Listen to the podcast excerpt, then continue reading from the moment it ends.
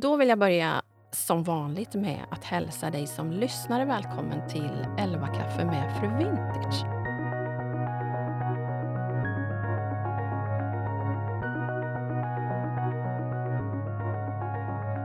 Och idag dricker vi vårt 11-te, blev det ju faktiskt nu, i Varberg.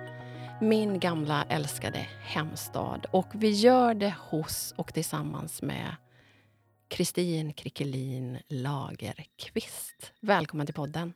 Tusen tack, Marlene. Va? Äntligen! Ja, äntligen. Det här är verkligen äntligen. Vet du att du är, ditt namn kommer ju upp varenda gång jag skickar ut frågan. Vem vill ni höra? Har ni några tips? Och nu sitter vi äntligen här. Det känns så, så mm. roligt. Hur har morgonen börjat? Den har börjat eh, bra. Jag har ätit havregrynsgröt med nötter på. Jag har tagit mig dusch. Jag har torr, torrborstat min kropp.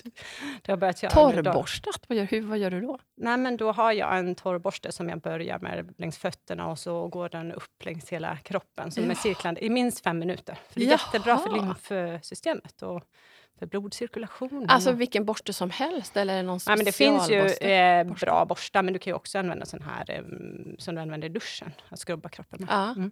Jaha. Det rekommenderar jag till det både dig och alla prova. som lyssnar. Jaha. Är det något du har hållit på med länge? Eller någon... Nej, men alltså, jag är ju 43 nu. Och jag upptäckte, ja, jag upptäckte så här gropar i mina lår. Okay. Som jag bara, så, nu, nu var den dagen här. Liksom, så här. Uh, och det är, inget, det är helt okej, liksom. det är som det ska vara. Sånt. Men så tänkte jag så här, men jag ska, jag ska liksom kolla upp vad jag kan göra för att hjälpa min kropp ja. att må bra, kännas bra och att jag ska trivas. Så liksom, det är inte bara uh, för att kroppen ska se bra ut, utan för att den ska må, må bra, bra. Också. Ja, precis. Mm. Har du eh, liksom såna morgonrutiner, saker som du alltid gör? Ja. Jag är väldigt är, mycket för ritualer. Ah. Ja. Berätta. Nej, men då går jag upp och så tänder jag ljus och så sätter jag på kaffe.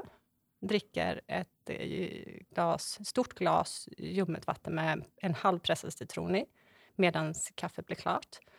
Och så häller jag upp mitt kaffe med skummad havremjölk och så sätter jag mig i soffan och så börjar jag jobba. Är det så varje morgon? Mm -hmm. Och då, du går upp ganska mycket tidigare än familjen, va? Mm, alltså under Alltså ända sedan jag fyllde 40, så jag har gått upp, eller jag 41 sådär, sen 2020 tror jag det började, att jag gick upp så fem på morgonen. För att du vaknade då? Vaknade, var jättevaken. Alltså. Så jag har, eh, och det har ju varit superbra. För jag har ju fått väldigt mycket gjort ja. innan andra började sin arbetsdag, eller innan familjen liksom satte igång med sitt. Men det, konsekvensen har blivit att jag inte fått så mycket sömn. Uh, så, så, nu har det senaste åren har jag börjat laborera mycket med liksom både träning och yoga, meditation, andningstekniker och också mycket kosttillskott ja. för att jag ska få ordning på sömnen. Men somnar du sent? Nej, jag går och lägger mig ganska tidigt ja. ändå. Liksom. Jag går och lägger mig vid ja, halv elva, elva tror jag somnar. Ja. Men du är inte i den åldern än att du går och lägger dig på dagen och tar en napp? Nej. Det är så skönt. Det kan jag rekommendera. Ja, men jag, jag, jag, kan tänka mig att nu 2022 är det året jag kanske börjar göra det. Ja, det tycker jag. Torrborstning, napp mitt ja, på dagen. Ja. lite långsammare. Leva lite långsammare. Ja, men tänk. Absolut. Mm. Underbart. Du har ju blivit, genom din eh, plattform, din blogg, din Instagram mycket av ett eh, mm, ansikte utåt eh, för Halland, ett skyltfönster, inte minst för Varberg, för denna fantastiska kuststad. Och det är ju lätt att tro att du är en gammal inbiten varbergare. Mm. Men det är du ju inte. Nej. Hur eh, kom det sig att du flyttade hit och hur länge har du bott här? Ja, alltså jag är ju ett sommarbarn i Varberg, för jag har haft sommarstuga i Varberg i eh, ett litet ställe som heter Käradal sedan jag var fyra år. Så du var en av de här hemska boråsarna ja, som, kom, som man hatade precis, på sommaren? jag skulle lägga till. Jag är en hemsk boråsare. det är sant. Jag är född och uppvuxen i Borås och eh, flyttade till Varberg när jag var 21 år. Mm. 21 år. Mm. Och det är alltså 22 år sedan, eller vad blir det? Ja, men det blir det. Typ. Ja, 22 år. år sedan. Absolut. Ja. 20, det är mycket, många två år i år. Många 20, två, 22 ja, år, 22 år. Ja. ja. Just det. Mm. Och varför blev det just Varberg? Var det att du hade liksom det som din Ja, lite andra hemstad? Då? Ja, men absolut. Mina föräldrar hade också flyttat ner permanent och bodde här i Varberg. Och eh, jag vill inte återvandra till, Var eh, till Borås. Och eh, så blev det naturligt att jag, jag flyttade hit. Liksom. Mm. Jag och mitt, eh, min son då, som var 14 månader. Mm. Det ska vi återkomma till. Mm. Men vi sitter ju nu eh, på KLCO och du la ut här för nå, ett par veckor sedan att det är ganska precis två år sedan som du i alla fall i ditt huvud sjösatte det här konceptet Mm. och hela... ehm, berätta om den här platsen. Vad är KLCO för den som inte har en aning? Ja, men precis. Alltså, KLCO är... Eh, först och främst så står KLCO för Kristin Lagerqvist Företaget. Och min önskan var att skapa både en digital och fysisk plats där alla mina verksamheter och alla mina drömmar och allt, alla mina värderingar och allt jag står för skulle liksom samlas under ett och samma tak, både liksom digitalt och fysiskt och föra samma röda tråd. Och, eh, jag ville fylla verksamheten med ett sortiment som jag stod bakom till 100 procent. Och så ville jag också liksom fylla den här platsen och varumärket också med kunskap och, eh, och möten och ja, föreläsningar, workshops och så vidare. Så då startade jag en webbshop och den här butiken där vi nu sitter i. Och vi har ett eget temärke som heter KLCO med jättemånga olika sorters teblandningar. Och sen har vi egenproducerade linnekläder som vi ser upp i Europa, i Baltikum. Och så har vi, vi har smycken och keramik och um, vi har um, ja, vi har lite allt möjligt. Som eh, livsstilskoncept kan man kalla det. Och Mm. tehus kallar du det för också väl? Det gör jag. Ja. Mm, mm. Och vi dricker ju faktiskt inte kaffe den här morgonen. Du frågade när jag kom om jag vill ha kaffe eller te. Och vi dricker, vad dricker vi? Nu dricker vi ett ayurveda-te med så här fänkålsfrön och cit- eh, citrongräs och så vidare. Ett väldigt nyttigt te. Ja. Och gott. Väldigt gott. Ja. Mm. Jag tycker om örtteer, för det kan man låta stå länge och dra och dricka liksom genomgående längs hela dagen. Och det kan man dricka hur mycket som helst. av. Även om det Mm. blir kallt. Absolut. Ja. Jag gillar ju ert lakritste. Ja, det är gott. Ja, jättegott. Tack. Men du, eh, jag räknade ju ut inför den här lilla eh, dejten som vi skulle ha att det är ganska precis fyra år sedan som du och jag träffades första gången, så kallat IRL. Jaha, Ja. fyra år sedan. I januari 2018 så var jag och ett gäng tjejer bjudna till eh, Miranda och dig när ni Mm. drev FGL Mm. på en eh, social dinner. Ja. Kommer du ihåg det? ja, absolut. Då var ju Daniela Witte med, Malin Persson, Sofia Mm. Mokassin och ett helt gäng. Ja, vilken grej. Ja. Vilket gäng. Det känns på ett Mm. sätt som att det var längre sen. Ja, jag tror För det har det, hänt känns så som vi har känt Ja, varandra eller typ så här, minst åtta år. Ja, men verkligen. Och att det har hänt så otroligt mycket på de här åren. Ja. Eh, och det här skulle ju kunna bli avsnittet där vi hjälper folk i hur får man sin plattform att växa, hur blir man framgångsrik? För du, är- du är ju, även om du inte vill hålla med om det, så har du ju verkligen eh, gjort en fantastisk framgång under de här åren. Du har nästan 90 000 följare på din Instagram. Och vi skulle kunna prata om det, men både för, för, både, jag är så glad för det, för både du och jag har ju en önskan om att faktiskt göra skillnad också med våra plattformar och den röst som vi har. Eh, så vi har ju kommit över- överens om lite grann vilka hjärtefrågor vi ska lyfta här idag. Mm. Men jag tänker samtidigt, eh, mitt under brinnande pandemi så har du byggt upp det här fantastiska som ju har gjort succé på väldigt många sätt. Och du, jag har sagt det till dig personligen också, att jag tycker ju att du är en av dem som är bäst på att, att eh, s- alltså, göra, bäst på content och bäst på att fylla dina kanaler med dels härliga saker med ert hus i Frankrike och dina kallbad och tången och allt det som har blivit du. Men också att du har eh, en förmåga att eh, engagera människor för det saker som är dina hjärtefrågor. Mm, vad roligt. Ja. Vilka, vad fina ord. Så är det verkligen. Det, det, det är verkligen från mitt hjärta. Men jag tänker, och jag vet att jag har många lyssnare som faktiskt inte hänger på Instagram och som inte läser bloggar. Och då tänker jag, berätta lite grann hur, liksom, hur började alltihop? Mm. Vad har mm. du gjort bakåt i tiden som ledde fram till det här? Jag eh, har ju bloggat och varit aktiv på sociala medier sedan 2008, så jag var en av de där som var med första. precis. Och då var jag småbarnsförälder och jobbade som servitris på Varbergs stadshotell och Asia Spa. Eh, och man var ju mycket hemma med barnen.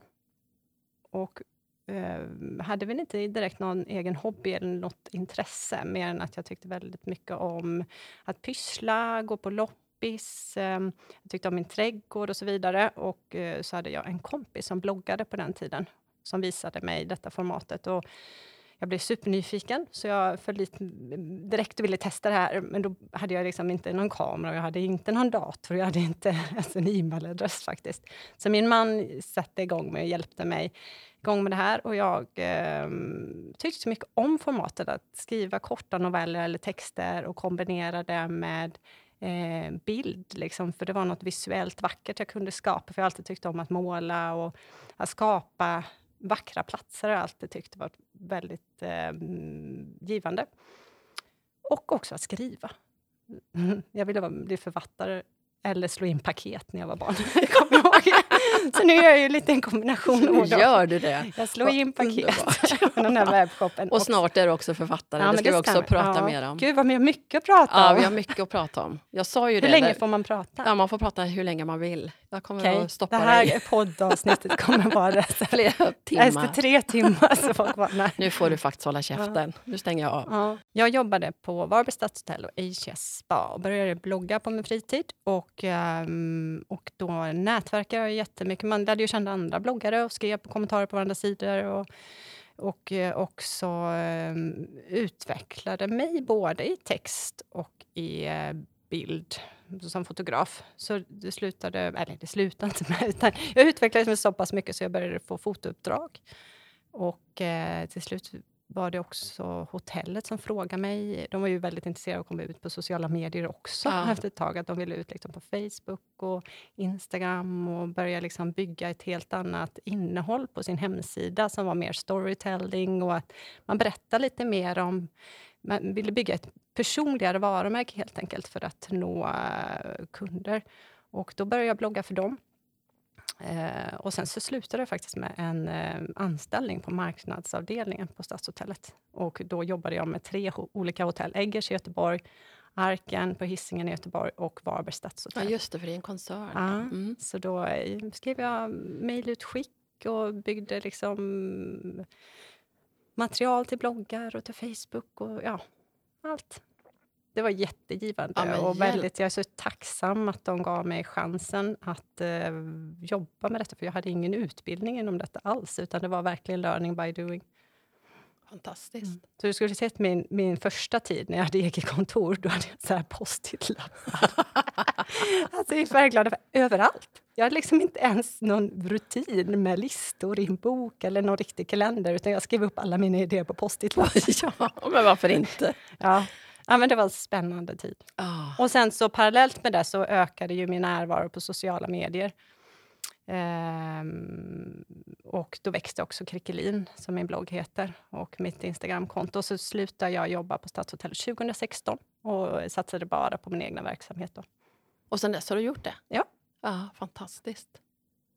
Och eh, som jag sa då, du, förutom allt härligt som vi får ta del av så har du ju också eh, hjärtefrågor som du lyfter och som du skapar engagemang kring. Jag tänker bland annat på den rörelse som din man Jonas och du och några till har startat och som har spridit sig till kommuner runt om i Sverige. Mm. Berätta lite grann om ett mjukare Varberg. Ja, vi startade ett mjukare Varberg för nu för några år sedan. Jag och min eh, vän och kollega Anna Linton och min man Jonas. Um, vi hade en önskan att nå ungdomar och barn. För, eftersom vi själva var liksom förvirrade och um, i vårt föräldraskap och, och, ville ha mer kunskap om uh, den digitala närvaro barn hade och också i det samhället de nu lever. Det är ett helt annat samhälle än vad vi växte ja, upp i. Verkligen. Och, ville lära oss mer. Så vi eh, kollade ju runt bland olika kreatörer och inspiratörer som jobbar med de här frågorna och också pratade mycket med ungdomsjouren i Varberg och så vidare. Eh, och vilket då också resulterade, för vi jobbar ju med det här, liksom, att skapa events och ja. att skapa liksom, engagemang och att kommunicera ut och påverka. Alltså, själva influencer betyder ju det, påverkare. Så det var ju närmast till hands för både mig och då Anna Linton att skapa någonting som kunde nå fler människor. Så då knöt vi an eh, duktiga föreläsare till vårt eh, Ett mjukare Varberg och så hyrde vi eh, Arena Varberg och eh, skapade eh, ett event eh, som innehöll både föreläsningar och musik. Och vi intervjuade någon forskare om hjärnan och vi intervjuade mm, polisen i Varberg som jobbar med ungdomarna och även ungdomsjouren. Och vi har haft flera nedslag, både fysiska och sen digitala då, när pandemin kom. Så det har varit fantastiskt att kunna göra detta. Jag är ja, jättestolt wow. över det här. Mm. Ja, det förstår jag. Men har, eh, har målgruppen varit föräldrar eller har målgruppen varit tonåringar? Eller liksom, vilka har ni riktat er till? Nej, vårt mål var att rikta oss brett, liksom, så att de här frågorna vi kunde ta upp så skulle barnen och föräldrarna kunna ta med hem till matbordet. Så vi nådde, nådde både grundskolan, gymnasiet, föräldrarna och pedagogerna. Så vi gjorde flera olika nedslag under samma dag för att nå de olika målgrupperna. ah, just det. Mm. Och sen har har det varit så att andra kommuner har hört av sig? Eller ja. hur, hur har det spridit sig? Vi har haft jättemånga eh, olika som har eh, hört av sig till oss och eh, velat flytta eller ta konceptet till deras hemstad. Och de har gjort det på sitt sätt och efter deras förmågor och deras kompetenser och skapat fantastiska, fantastiska events. Mm. Ja, wow.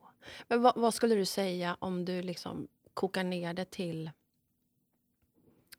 um, vad, ska man, vad tycker du är viktigt som förälder? När det kommer till ens barn och eh, närvaro på nätet och liksom...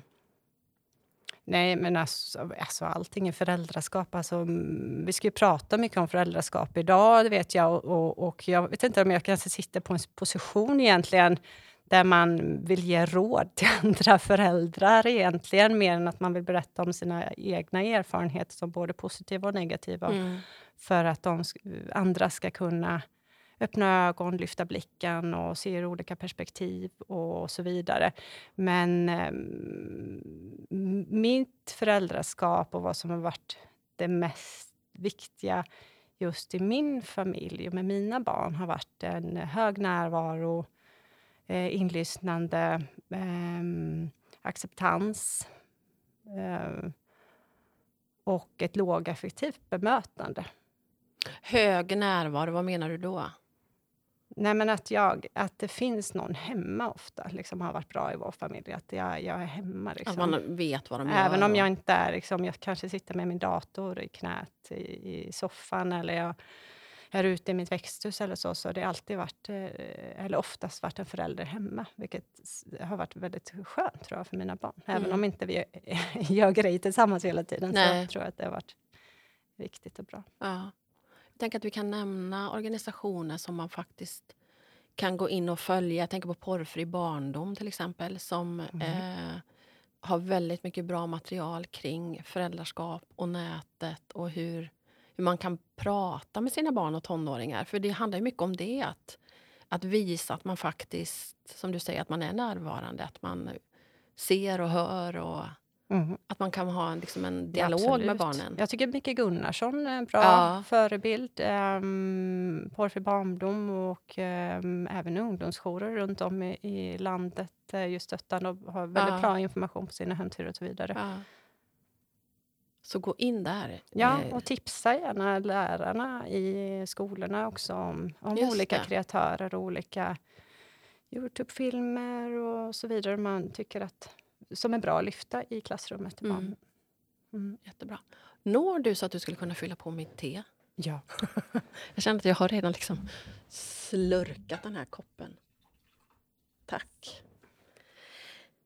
Inför vår lilla dejt här, vårt lilla eh, 11 te, så har jag såklart eh, läst, gått lite bakåt på din eh, blogg bland annat. Och jag fastnade för ett inlägg som du, jag tror att du gjorde det i april förra året.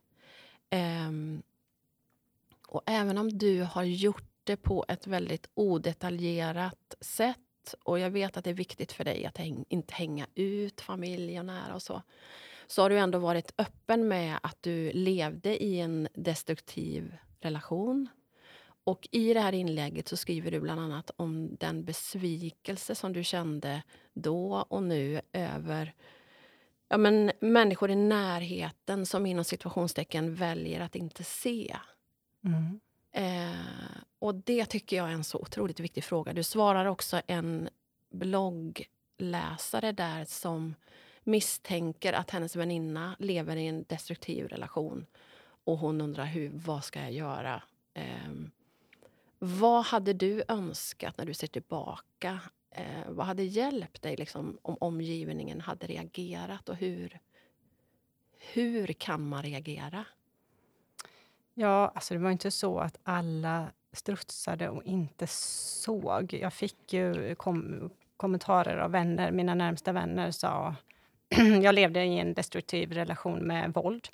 Och mina mm, vänner de såg ju vad som hände och eh, hotade med att ja, gå till polisen eller avslöja eller så. Och då, då sa jag bara att då vill inte jag vara era vänner mer, utan då slutar jag inte prata. Och jag tänker liksom att man är man i den situationen så bör man vända sig till en vuxen och berätta sanningen och få hjälp av vuxenvärlden i den situationen, även om kompisen säger nej, du får ja. inte. Mm. Ja.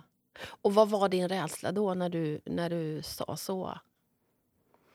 Ja, min rädsla var... Alltså, det, alltså det var väldigt förvirrande tid, så man blir väldigt eh, sjuk. Alltså, ja. Sjuk blir man som i en sån relation.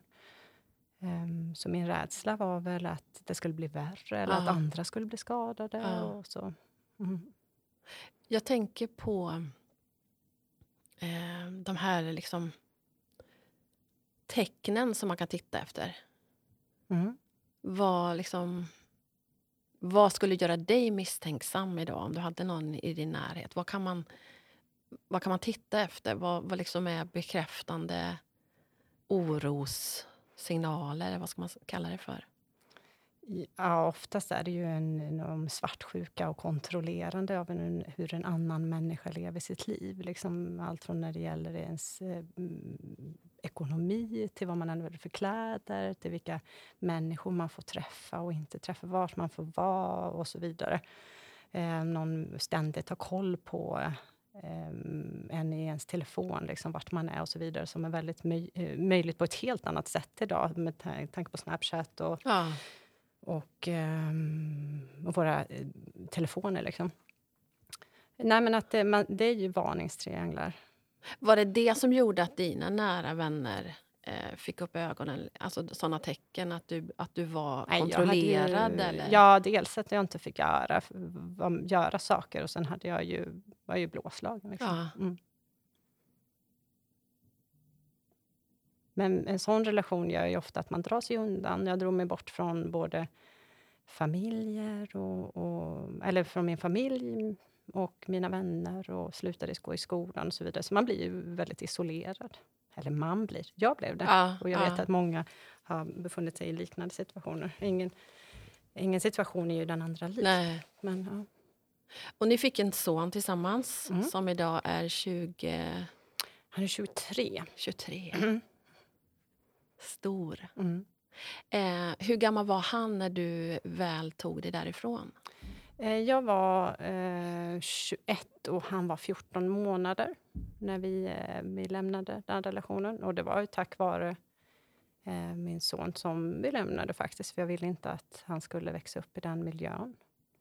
Samtidigt är det väldigt egoistiskt av mig, har jag tyckt under många år, eller tycker vi fortfarande, att man att ehm, bli förälder och välja att föda ett barn in i den miljön, det är ju, det är ju inte var ju en väldigt egoistisk handling av mig på något sätt. Liksom. Eh, men jag var så otroligt ensam. Alltså jag var jätte, jätte ensam och, och förvirrad. Så jag tänkte väl att ett barn äh, älskar ju en. Jag kände mig väldigt oälskad och ensam. Och ett barn älskar ju en oavsett. Liksom. Mm. Ett barn älskar ju alltid sin mamma. Ja. Typ. Ja, men verkligen. Jag vet inte hur jag tänkte. Det var otroligt förvirrande tid. Mm. Och sen var jag ju ett barn själv. Ja. Jag var ju bara 19 när jag blev gravid och hamnade i den här eh, destruktiva relationen när jag var 16. Och då flyttade ni till Varberg? Eller Då du? flyttade vi till Varberg. Vi bodde en sväng på ett, um, ett skyddat boende uh, först och sen så flyttade vi hit och levde i Varberg med skyddad adress och så vidare. Och vi, vi ska, har ju eh, tänkt, du och jag, att vi ska prata utifrån föräldraskapet. Mm. Eh, att vara förälder till ett barn som är beroendesjuk, tror jag att du använde Mm. ordet, va? Precis. Ja.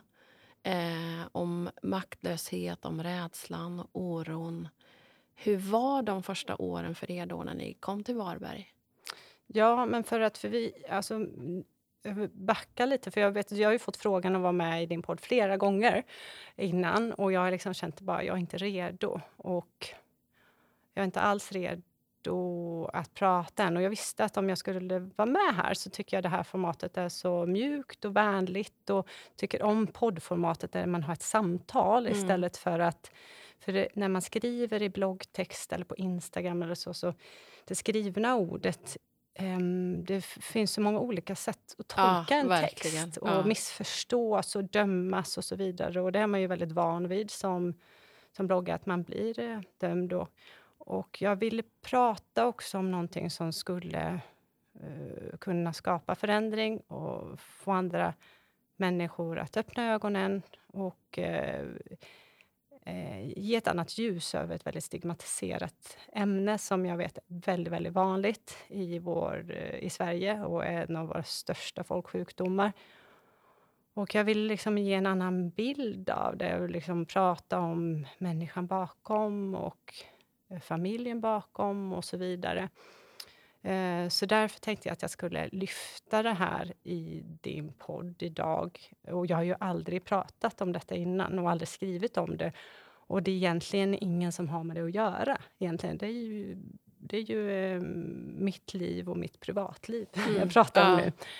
Eh, och det är något jag absolut eh, kan hålla för mig själv och inte behöver berätta för någon. Men jag ser också en möjlighet när man har en eh, när man har en kanal och kan nå många människor och har en erfarenhet och skulle kunna vara med och påverka, då vill jag gärna ta den chansen. Och eh, den möjligheten och den önskan har inte funnits eh, innan i min blogg. Och eh, nu är min son 23 år som sagt. Och vi har pratat fram och tillbaka om det här. Om eh, det är okej för honom att jag delar hans historia, fast ur ett föräldraperspektiv. Och han har sagt okej, det är okej med honom att jag pratar om det här så, så, på ett respektfullt sätt såklart. Och jag har också pratat med min man och mina föräldrar och så vidare. Eh, och jag, då vill jag liksom prata om hur, hur samhället ser på beroendesjuka och, och hur, hur strukturen ser ut eller liksom fenomenet runt omkring den här sjukdomen på eh, ja, bredda perspektiven, om man säger så. Så det är liksom kontexten till varför jag, jag vill dela med mig av det här Ja. idag. Så det är inte på något sätt att jag vill kommersialisera eller profitera på min egna sorg eller på, på mitt privatliv. Det har inget som helst med det att göra. Och jag kommer förmodligen inte skriva om detta på bloggen eller på Instagram heller, tror jag inte. Men jag delar det här idag. Och innan, Ehm. du, innan du går vidare och berättar på det sätt du vill och Mm. det du vill så vill jag från djupet av mitt hjärta verkligen säga tack till både dig, nu blir jag lite rörd, och till din son. Eh, för jag tänker att kan en människa som lyssnar kanske få mod att göra något, att söka hjälp, eller så är det ju fantastiskt. Mm. Så tack till er båda två. Mm. Och eh, min önskan är att det även ska ehm, ge er någonting. Att inte...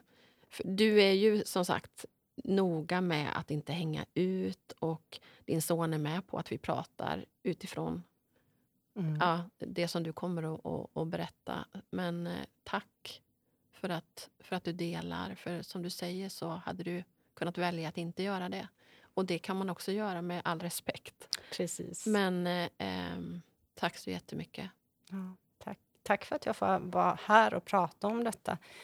Um, och jag tänker också liksom att vi lever i ett samhälle där vi har koll på varandra hela tiden och vi kikar på varandra genom de här små fyrkanterna och vi har liksom ingen aning. Nej. Vi har ju ingen aning vad som händer i en familj, hur någon mår. Och, um, och det be behöver inte betyda att det du ser är en lögn.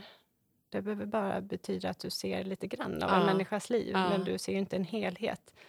Och jag, ur det perspektivet är det också, känns också viktigt att dela något sånt här. Så man ska veta att eh, folk går igenom såna här saker. Det är verkligt och det finns där ute hela tiden. Men ja. sånt här, det, det, det är liksom ett så tungt ämne och det är så fruktansvärt. Och det, det är jobbigt att ta i. Liksom. Eh, men jag pratade, jag pratade med en kollega häromdagen och, eh, för jag har ju tänkt på det här fram och tillbaka. För, först och främst, varför? Varför ska jag dela det? Mm. Mm. Uh, och det är ju för att jag vill skapa förändring och, och ge, ett nytt, ge ett ljus över, ett annat ljus över det här ämnet. Och eh, sen konsekvenserna om man delar sånt här. Mm, både de positiva och de negativa. Vad man har förväntat sig. Och när jag pratar med min, min vän som är väldigt hög integritet och väldigt professionell liksom, i sin, sina kanaler. Så, så sa jag funderar på jag ska, jag ska dela det här nu. Det känns dags och det är liksom okej okay för, för min son um, som idag befinner sig på en um, rätt okej okay plats och, um, och jobbar med sitt mående. Och då sa hon, jag tycker att det är bra. Jag tycker det är jättebra att du gör det. Och jag tror att du kommer uh, att jag tror, jag tror, det känns jätteviktigt. Och när du berättade för mig för, för, några år sedan så fick jag ett helt annat ljus över hel, allt det du gör. Att det, jaha, det var som att poletten ramlade ner. Alltså det är därför hon, hon gör allt det där hon gör. För att, mm, för att kunna hantera det där svarta, jobbiga, tunga. Liksom.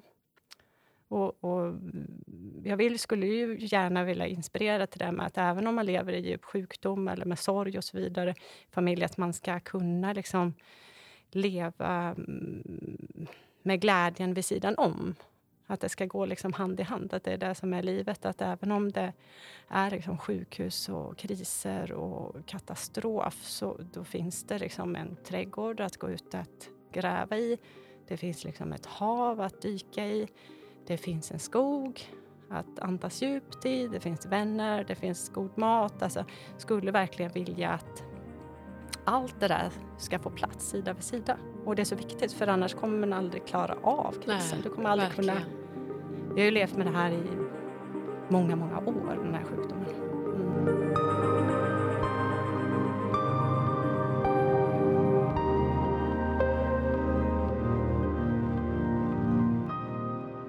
Och vad är, vad är det viktigaste för dig? Vilket, vilket perspektiv är viktigast att dela? Jag tänker ifrån ett föräldra...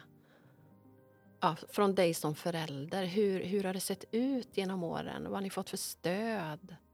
Ja, eh, jag kan börja med att dela att det, eh, ehm, när, när min son var, var liten så märkte jag ganska tydligt att det var en beroende personlighet vi hade att göra med. Eh, min, eh, min pappa är missbrukare. Han lever med alkoholism och han blev väldigt sjuk i det när jag var tonåring. Eh, och jag har också Prata med honom. Det är okej okay för mig att berätta det här idag. Han blev väldigt sjuk när jag var tonåring i detta och det har varit liksom eh, in på olika behandlingshem och han har varit nykter i flera år också och eh, varit eh, eh, fantastiska år. Och så har det varit nattsvarta år och det har varit mycket sjukhusupplevelser, ambulanser, akut, eh, fram och tillbaka. Och, um, så jag vet ju att, att vi, vi har det här i vår släkt och det är väldigt ärftligt och, och, eh, och så vidare. Och sen har vi också mm, ADHD i vår familj. Och ADHD är ju ofta en, Alltså följdsjukdomar till ADHD är ofta en, en beroendesjukdom eller en ätstörning eller psykisk ohälsa eller självskadebeteende, att man skadar sin egna kropp. Så om man får rätt sorts hjälp och rätt sorts eh, stöd i både skola, i familj och vården och om man har problem med sin ADHD så behöver man inte hamna så illa. Men det kan ju gå jätte, jätte illa. Så när Eh, min son var liten så, så märkte vi ganska tydligt att han hade en beroendepersonlighet. Men vi förstod att eh, det här... Eh, om eh, alkohol eller droger introduceras någon gång för honom så är nog sannolikheten jäkligt stor att han ramlar dit. Liksom. Det förstod vi. Eh, och under denna tiden så mm, min, var min mans eh, lillebror väldigt sjuk i samma sjukdom då som min son sen fick i ett drogmissbruk. Eh, och han blev också sjuk som tonåring, så det är liksom som att historien upprepar sig. Så när han var 24 år, då var jag gravid med vår första ehm, son tillsammans och vår äldsta son då var sju år så eh, gick han eh, bort i en överdos i sin sjukdom. Så vi har så himla mycket erfarenhet av den här beroendesjukdomen i vår familj. Och eh, vi kan se varningssignaler och vi, eh, vi visste liksom... Vi visste att vi bär på det här och vi måste skydda honom från det här. Vi måste skydda våra barn från det här. Men det gick inte. Alltså, när han var 13 år och blev introducerad för, för cannabis av vänner så följde han dit med en gång. Um, och, um, och ett missbruk och när man kommer in i drogens, drogernas värld det gör ju att man, man tappar liksom skola och relationer och det påverkar allt, ja. och familj och så vidare. Det, det blir liksom livet blir liksom fyllt av um, ilska, svek, lögner. Det blir väldigt... Uh, det, det, blir så, det blir så svårt för alla inblandade. Men när du säger att ni är vana att se eh, varningssignaler, vad, vad, vad, kan det vara? Nej, men det är när man byter kompisar fort, börjar hänga med äldre till exempel. Det är ju en väldigt eh, varningssignal. Stanna ute längre på kvällarna. Eh, börja röka cigaretter. Bara det. Alltså det är liksom, allting är små inkörsportar till nåt värre. Alkohol, äldre kompisar försvinner, är borta länge, slutar gå till skolan och så vidare. Mm. Så tonårstiden var, mm, den var tuff. Alltså. Den var så tuff. Um, och när eh, vår son var i sex eller sju års eh, åldern så fick han också en, en diagnos på ADHD, för han var ju väldigt, väldigt eh, utåtagerande och hade svårt med koncentrationen och så. Väldigt rolig. Alltså, han har ju så världens humor, världens gulligaste kille. Det är ofta man stirrar man, när man pratar om beroendesjuka så är det lätt att dra upp allt liksom negativt och, och det destruktiva och det hemska. Men det ska man veta att det finns ju en fantastisk människa Såklart. bakom ett, mm. en, eh, den här sjukdomen. Fantastiskt smart och innovativ och kul och mm, galen. Liksom. Nyfiken människa.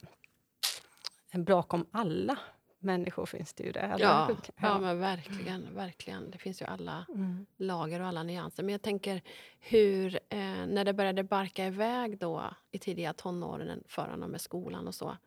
Vad fick ni för stöd? Ja, alltså för, för, vi har ju fått hjälp av BUP under alla åren med medicinering då av ADHD. Var det skolan som tog den kontakten då, eller var det ni själva? Det var vi själva som ja. tog hjälp av BUP för att få stöd därifrån. Och, eh, men eh, när vår son blev tonåring och började eh, självmedicinera då, med egna droger i kombination med medicinen Eh, resulterade ju också att man för att få ADHD-medicin så får man ju inte ta droger. De gör ju, eh, så det blev ju pannkaka. För fick han inte sin ADHD-medicin så kunde inte han eh, fungera liksom, på, på det sättet som han behövde för att klara skolgång och sociala situationer och så vidare. Och han drog sig också väldigt mycket undan från oss som familj och började hänga med äldre vänner. Försvann och jag var, jag var ju livrädd. Alltså livrädd. Jag jagade ju den här ungen, var ute och letade och cyklade runt och gick och ringde alla kompisar och mm, andra föräldrar. Och var ju liksom manisk för att ha kontroll, försöka få kontroll över situationen. Um, så det kan jag tänka tillbaka på, för nu är jag ju 43 år och jag har andra... Ehm, de yngre bröderna är ju typ tonåringar nu. Att um, jag, jag lät min rädsla och min, uh, mitt kontrollbehov ta så stor plats. För blir man, jag har läst jättemycket böcker om medberoende och så vidare, både på grund, på grund av att vi har haft så mycket beroendeproblematik i vår familj. Så jag har behövt liksom förstå mig själv hur jag funkar, för man blir medsjuk. Så liksom den här kontrollen över hur en annan människa lever, den, den äter liksom upp. Och jag, jag, jag lät den ta så stort utrymme. Liksom rädsla och kontroll. Så jag skulle liksom låtit kärlek, empati och, och förståelse och allt det där, liksom skulle, det skulle få ta större och större plats. Nu ser jag efterhand. Sen vet jag inte hur jag rent i praktiken skulle Nej, jag tänkte, tänkte säga det. Hur skulle det gått till i ja. den situationen? Det är ju högst mänskligt. Mm. Men jag har gjort så mycket fel. Alltså så mycket fel. Och jag har gjort mycket rätt. Um, det gör ju alla föräldrar, men det är liksom, här är det på liv och död. Alltså när man tror att ens, att ens barn inte... Alltså man inte vet vad, om han lever eller om Nej. han är död. Liksom. Men kan du se, när du ser tillbaka då på den tiden när du säger att du gav, la så mycket energi på den här oron och, och hade du kunnat få hjälp på något sätt? Alltså vad hade kunnat hjälpa dig? Så vi har gått på ganska mycket så här, eh, utbildningar och sånt som handlar om föräldraskap till barn med ADHD Hon läst mycket böcker och så. Vi har kanske inte fått så där jättemycket stöd just kring beroendeproblematiken. Vi har haft mycket kontakt med socialtjänsten. Vi har haft mycket kontakt med vården, men det har ju varit när det, har varit, eh, när det, när det är kris. Liksom. När, när det är absolut kris, kris, kris, kris, kris och polisen. Och det finns ju myndigheter som eh, stött, ska stötta upp i de här situationerna och, ehm, och hjälpa till. Men det är så komplext, för ska du, nu, ska du få hjälp av vården och eh, få hjälp eh, med både samtalsterapi och med medicinering och så vidare så måste du vara ren. Så du måste vara frisk från din beroendesjukdom för att Eh, få hjälp mot din beroendesjukdom. Så, har, jag upplevt det under alla år. Liksom, i alla läkarsamtal, i alla, så, här, liksom, så har det alltid varit så här, men han måste vilja bli frisk själv. Så, så, men nu är det ju som det är. Liksom, han är beroendesjuk. Han kan inte bryta det här själv. Han måste få hjälp. Ja, men han måste vilja själv. Så, det blir liksom moment 22. Um, så det har varit väldigt det har varit snårigt. Och, och jag tycker också att samhället ser inte, alltså både alltså gemene man och också att hur man tittar på beroendesjuka människor. Det är liksom, först och främst så ser man ju en kriminell människa. Och i sista hand ser du en sjuk människa. Och det är så fruktansvärt smärtsamt. Och jag har liksom försökt skydda mitt barn från alla de hemska, hemska människorna som försöker dra ner han i fördärvet. Jag tänkt, och jag hatar dem alla. Och jag liksom så stormat lägenheter och kastat mig in och skällt ut människor, jagat bilar. Jag har liksom betett mig så helt galet för att få bort mitt barn från den här eh, fruktansvärt destruktiva miljön. Men samtidigt så alla de här fruktansvärt hemska människorna som jag försöker skydda från, det är också någons barn. Som också har gått vilse någon gång ja. i livet. Det är också liksom människor som har gått fel. Det är ju liksom inte någon som, vak eller som föds och, och blir liksom... Utan det är ju... All, jag tänker på alla de här killarna som skrivs om i tidningarna med eh, gängkulturen och, och Einar och alla, alla de här är ju det är någons barn. Ja, liksom. verkligen. Det är älskade, älskade barn. Mm. som har tappat hoppet om vuxenvärlden för de blivit svikna så många gånger och de litar inte på myndigheter för de blivit svikna så många gånger. De litar liksom inte på, på varandra. Det är liksom ett virvar av eh, lögner och svek, droger, kriminalitet och så, och så vidare. Mm. Så otroligt viktig eh, insikt, just det du säger.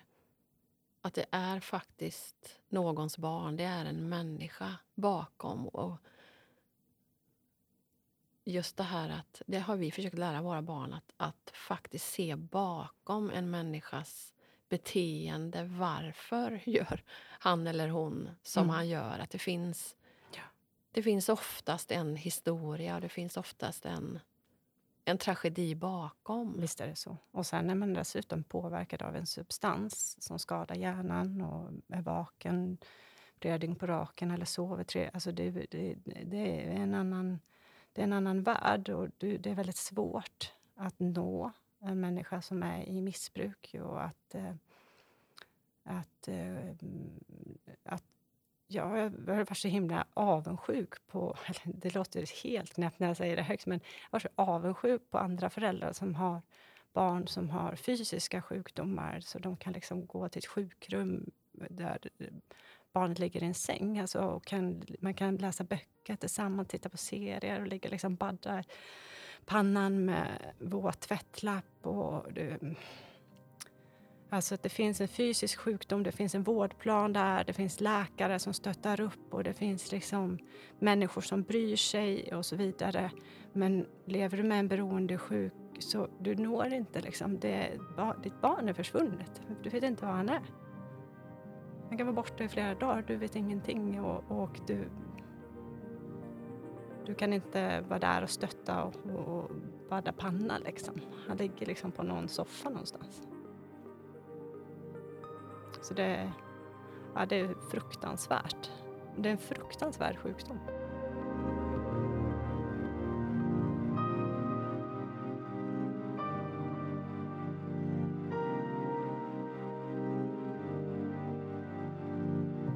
Och så har du samtidigt då fler barn och en familj som ska försöka leva ett någorlunda normalt liv.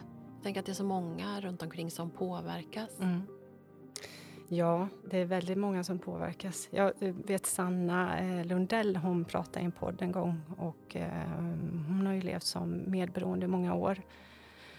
Ehm, och skrivit böcker om det och har föreläsningar och så vidare. Och så pratade hon i en podd någon gång om när hennes pappa var på behandlingshem.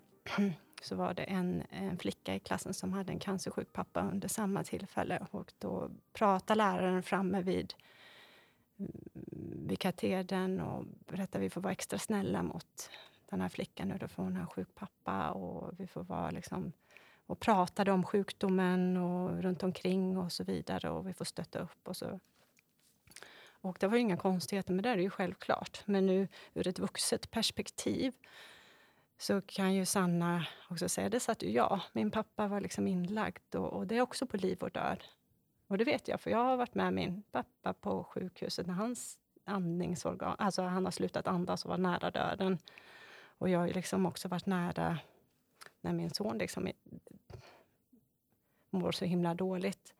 Så det, det är också på liv och död. Ah. Men det är ingen som pratar om det. Det är liksom så här, vad är det för fel på den familjen då? Varför kan inte de... Liksom, det är ju som att det, det att det är ett karaktärsdrag. Att, det liksom, att han inte har kontroll över sig. Alltså, man ser inte det som en sjukdom, utan man ser det som något helt annat ja, än vad det något är. man väljer. Precis. Ja. Man, det finns ingen som väljer att leva i sånt. Det finns ingen som vill leva så.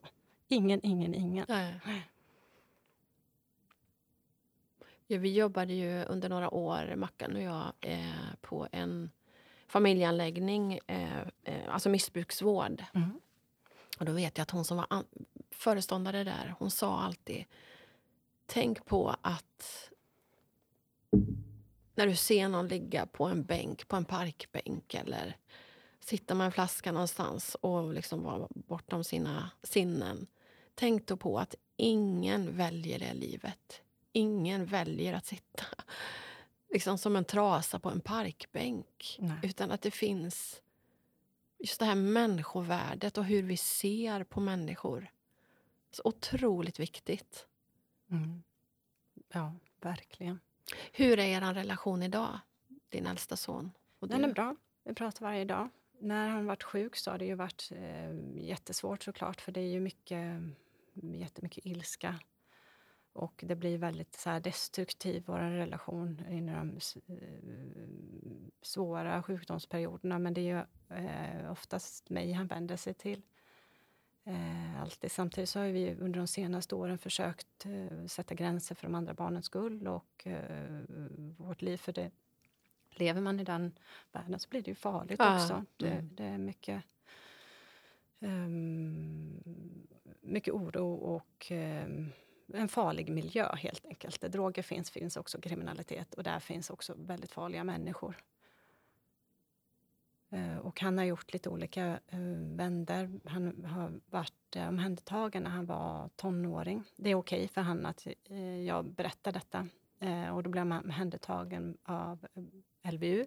Och då är det liksom när polisen, socialtjänsten, vården, föräldrar, skola, när alla, alla de här myndigheterna och allt det sociala runt omkring inte ser någon utväg längre. När man ser liksom att det här vi har ingen kontroll. Liksom. Det är ett skenande tåg. Liksom. Vi måste skydda honom från sig själv.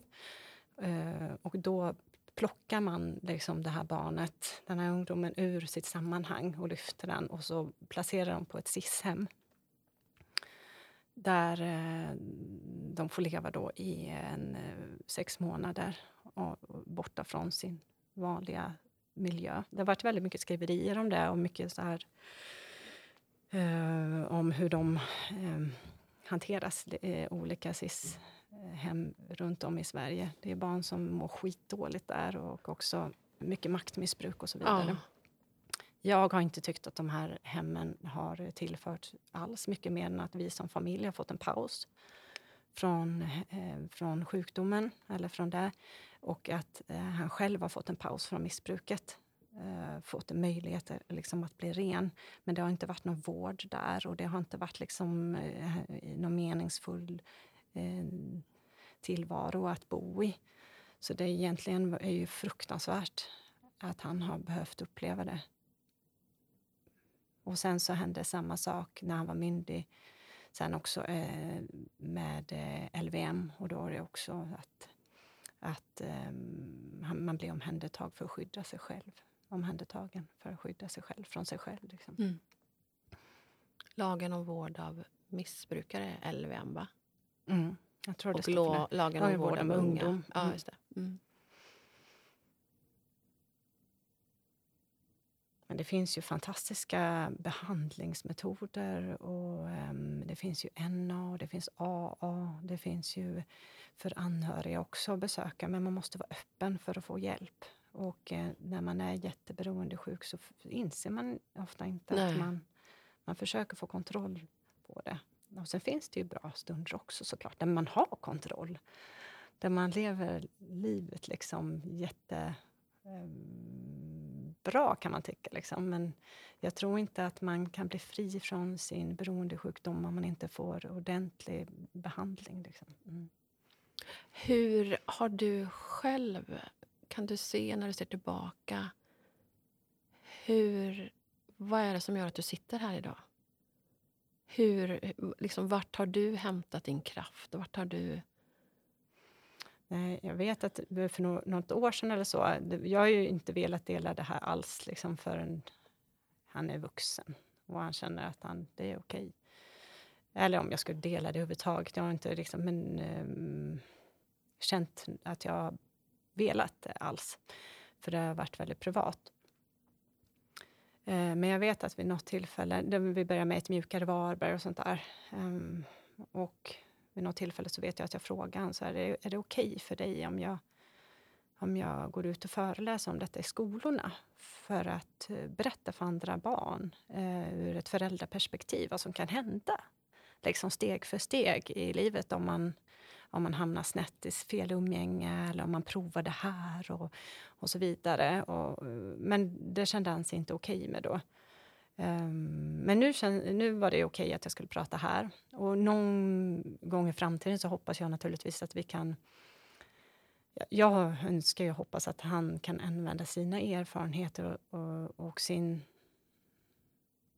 bära sin historia på samma sätt som jag bär min destruktiva historia och min, um, som innehåller liksom mycket våld och, och, och, ett destruktivt levande och kan hjälpa andra. Att man delar sina egna erfarenheter uh, för att hjälpa andra ungdomar eller andra föräldrar. Hoppas ju att han hittar sitt kall i att göra. För det är lite så jag känner. Mm. Mm. Att det måste få vara värt det. Liksom allt det här måste ju få vara värt det. Mm. Men vad har varit dina andningshål? Det blir aldrig värt. Nej, nej, men jag fattar vad du menar. Ja. ja, men verkligen. Det kan ändå bli en mening. Och, och, så är det ju med allt, tänker jag. att Vi får alla en dos av livet på olika sätt. Och som du var inne på, det syns inte i sociala medier och i den här lilla rutan. Men vi har ju alla våra kamper. Mm. Och alla har en livsberättelse som är värd att delas om man vill. Som också kan liksom ge vidare. Alltså vi är ju vi är ju medmänniskor, vi finns ju till för varandra. Vi är ju inte öar, utan vi kan dra så mycket nytta av varandras liv. Precis. Precis. Därför är det så fantastiskt att du sitter här idag. Jag tänker också liksom när, när mönster upprepar sig också från generation till generation mm. om, så måste vi någonstans längs vägen bara stoppa upp och försöka liksom, okej, okay, vad har vi lärt oss av detta och hur kan vi, hur kan vi förändra vårt egna öde och hur kan vi liksom använda vårt egna öde till det bättre ja, istället för att bli liksom någon ja, gå mm. in i det destruktiva. Mm. Mm. Men återigen, vad har varit dina andningshål genom åren? Men jag tycker ju väldigt mycket om mitt jobb. Jag tycker om att jobba. Det har jag gjort sedan jag var liten. Alltså jobba är jättekul tycker jag. Um, och, eh, så det har varit att jobba med bild och jobba med min trädgård och jobba med min... Alltså det jag gör. Det ger mig jättemycket. Sen är jag mycket ute i naturen med min familj. Jag är mycket vid havet. Så det är väl mina andningshål. Och det för oss osökt in på... Tänk att säga så, vad är ditt andningshål? Ja, mitt jobb. ja, precis. Det var tur att du förde in det på ja. dit jag ville komma. För nu har du faktiskt samlat all den kunskapen och erfarenheten i en bok. Mm. Berätta. Ja, och nu blir det ju jättekonstigt att hoppa från en sjukdom till en bok. Det är inte därför jag delar min, vår Nej, eh, Det är jag som för in ja. det på det. Men faktum är ju att det är ju en konsekvens av eh, hur jag hela tiden försökt leta efter det vackra i mitt liv när det var så jävla smutsigt. Alltså. Det har varit så fullt av skam, skuld. Alltså hela mitt liv är liksom uppbyggt kring det här eh, ända sen jag var liksom tonåring då och hamna snett själv. Um, där man bara så här... jag... Nej, men när, när, livet är så svart, liksom, så vet jag att under mina sämsta perioder så vet jag så att jag låg och inredde rum. Alltså jag, jag, jag hade ju inte råd till någonting eh, på den tiden. Men jag fick så här Jysk-katalogen en gång i veckan, för vi bodde bredvid Knalleland. Där låg Jysk. Så fick vi den i brevlådan. Så låg jag liksom och tittade på de olika grejerna och sålde Jysk-katalogen. Så tänkte jag så här, kan, skulle kunna skapa det här rummet med de här grejerna. jag inredde liksom rum i min hjärna. Och det vet jag att jag, jag gjorde så ofta när jag var väldigt rädd eller när jag var väldigt så här, det, blev så, det var så svart, jag kunde inte hantera det var ju liksom som att leva i krig hela tiden. Var skit, alltså, så rädd för ditt liv. Eh, och inte veta när liksom smäller det. När smäller det. Och då fantiserar jag liksom om vackra platser och om hur ska jag kunna måla om här. Kan jag lägga kuddar i den här soffan? Och, så här. och redan då gick jag faktiskt på loppis också. Kikade. Så det här att skapa vackra miljöer, måla... Måla gör jag inte så mycket längre, men att skapa vackra grejer, buketter, bygga upp drömvärldar. Allt det där jag gör nu på bloggen och, och så vidare, det är ju någonting som har varit liksom en ren överlevnadsstrategi. Alla dagar i veckan liksom för mig. Och det har jag liksom tagit med mig genom hela livet. Genom min, eh, min pappas sjukdom och genom min egna destruktiva tonårsperiod. Och sen nu också genom min sons sjukdom, att man försöker hitta ljusglimtar i livet. Och eh, så har jag då skrivit den här boken som handlar just om det. Att man ska läka sig själv i en trädgård eller vid havet. Vad heter den? Den heter Livskraft. Livskraft från trädgård och hav. Och den handlar ju ingenting om sjukdom och eh, våld eller så. Det står eh, inte knappt någonting faktiskt om det. Inte alls. Eh, det står att jag flyttade till Varberg efter en, en, eh, relation som var destruktiv bara. Men, och om hur jag läker mig själv i Varberg och om hur jag hittar en fristad i min trädgård. Och så är det liksom tips och recept och lite så här hur man växtfärgar tyg med tång och du kan eh, dyka efter tång och så vidare. Mm. Och så hur... det, är ingen själv, det är ingen utlämnande bok. På det, nej, det ligger nej. inte alls i, i den linjen med vad vi har samtalat nej, här idag. Utan den är, mer, den är full av livskraft, boken. Och det är där du har hämtat din kraft. Hur kom det sig att det blev trädgård? Eh, och liksom det, odling? Ja. Det var ju min farmor som introducerade mig för trädgård. Min mamma har inte varit så superintresserad av trädgårdsliv eh, alls. Alltså, hon älskat så här pelargoner och mm, och göra det vackert hemma. Men hon har liksom inte gått ut i trädgården och grävt. om man säger så. Men min farmor gjorde det. Hon, hon tyckte jättemycket om att vara i sin trädgård i Torestorp. Och där var jag med. Följde efter den, den här slänten och lärde mig. liksom. Ja. Wow. Mm. Vi är många som ser fram emot att få hålla den här boken i våra händer. Okay. När kommer den? Den kommer den 15 mars. Ah, det är ju snart. Är en månad. Ja. Eller en och en halv. Ah, underbart.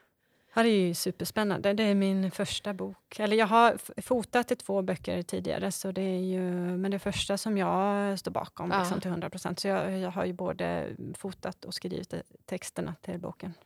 Och eh, är nu full av pirrighet och eh, och nerv väldigt nervös. tror jag det. Ah, Tänk om alla hatar den. ja, det är ju otroligt. här, Med tanke på vad du har skapat Gud, hittills. Vad är det här? Men du, Kristin, vi ska börja knyta ihop eh, påsen. Känner du att du har berättat och sagt det du ville? Det tror jag inte. Att jag känner att jag skulle kunna prata jättemycket mer om det här. Men jag skulle framför allt läm vilja lämna och avsluta med att, eh, eh, att, att det finns så många fina, fina, fina människor där ute som har hela livet framför sig, som bär på den här sjukdomen som drar ner dem och de får liksom inte den... Um, men sen säga upprättelse. Det låter lite fel, men de behöver liksom någon som liksom håller om dem och, och, och peppar dem och får dem att känna sig älskade, och viktiga, betydelsefulla och allt det där som gör att man kan liksom känna en meningsfullhet till att ta sig ur sin beroendesjukdom. Att man har eh, en, att, det, att det känns viktigt att börja leva liksom fullt ut och, och, och försöka bli frisk. Mm. Och där är vi ju alla medmänniskor viktiga pusselbitar, tänker jag. Mm. I att se varandra, bekräfta varandra, våga lyfta dem, som du gör nu, de tunga, svåra frågorna. Ja. Det är ju en fantastisk början. Ja, men framförallt börja prata om det. Jag vet att vi har fått råd då från den äldre generationen om att inte prata om Ja. vår problematik. Eh, och inte prata om vår sjukdom vi har i familjen för att folk kommer ändå inte förstå. Och det, det är sant, men om vi inte börjar prata hur, om vi inte börjar prata om det här, hur ska folk någonsin kunna förstå? Ehm, då. Och Mm. hur ska samhället någonsin vilja liksom göra de insatserna och skapa liksom eh, en vård som håller för att hjälpa sjuka människor? Hur ska det någonsin skapas förändring i samhället om vi inte vågar prata om de här svåra ämnena? Mm. Och jag sitter liksom inte på några svar. Alltså jag har ju, precis som jag sa, jag har gjort så många fel. Alltså jag är ju så, eh, sitter här och är liksom 43 år och full av skam och misslyckande. Liksom. För att det blev som det blev. Det är en sån otrolig sorg. Men det är ju inte... Det finns ju en tid... Det, det går ju att vända skeppet. Liksom. Det är inte över förrän det är över. Och, det, och just nu är vi inne i en bra period och jag tackar varenda dag, varenda dag för det här. Att vi, eh, vi ser ljuset i tunneln. Vi ser liksom att det, det finns ett liv nu. Det tycker jag får bli eh, fina slutord. Att det finns, det finns alltid hopp. Mm. Det är aldrig kört. Det finns alltid en möjlighet att förändra och vända det som ser nattsvart ut. Så du, tack igen Kristin för att du tog modet. Tack för det du har delat. Kanske vi får köra en del två framöver. Ja, men det kanske vi får göra. Eh, Så tusen, tusen tack. Tusen tack till dig och tusen tack till din son. Eh, Och tack till er som har lyssnat. Mm. Hej Tack för att ni lyssnade. Mm, tack. Hej då. Hej då.